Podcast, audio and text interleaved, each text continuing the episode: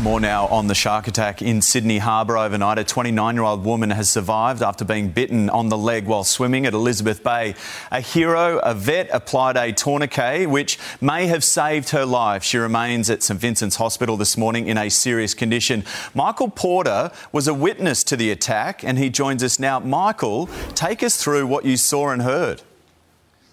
Oh, it was a completely surreal experience. I just got home from work at about 20 to 7.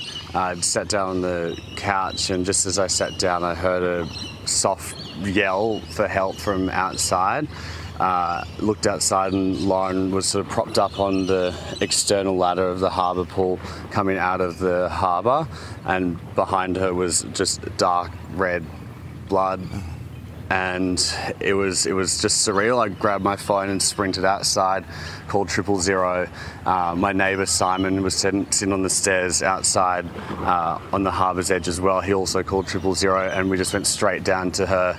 We were by her side, reassuring her that everything was going to be okay. Um, within seconds, many more neighbours came down with towels. Um, Fiona is an absolute hero. I believe that she saved her life. She's a vet and she had tourniquets and wraps and got straight into action.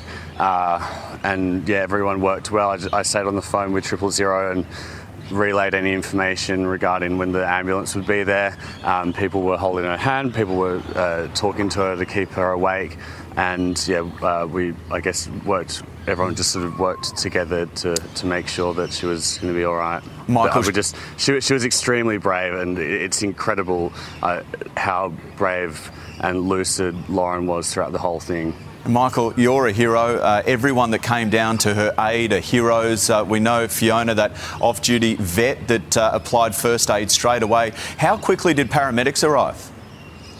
I think they were there probably within 12 to 14 minutes.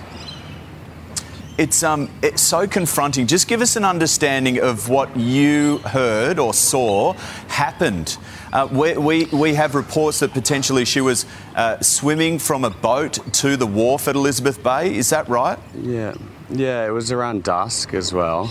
Uh, so, you know, that's not a relative, not a great time to be swimming, from what I understand uh, from from given sharks and things in the harbour. But uh, yeah, she was, she was swimming external to the harbour pool. There's a netted harbour pool, and she was on the outside of it. So uh, swimming around boats, and then sort of came back into the ladder which attaches to the harbour pool, and uh, that's when I saw her sort of propped up. So not sure at what point the shark had hit her, whether it were, whether it was. Um, a little bit early before she made it to the ladder, or as she was getting out, perhaps climbing up the ladder, then it got her. It, it's difficult to know exactly what happened, um, mm. but all I know, what I saw was it was not good.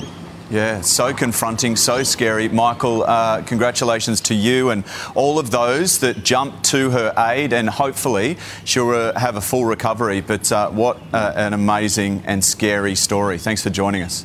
Thanks for having me.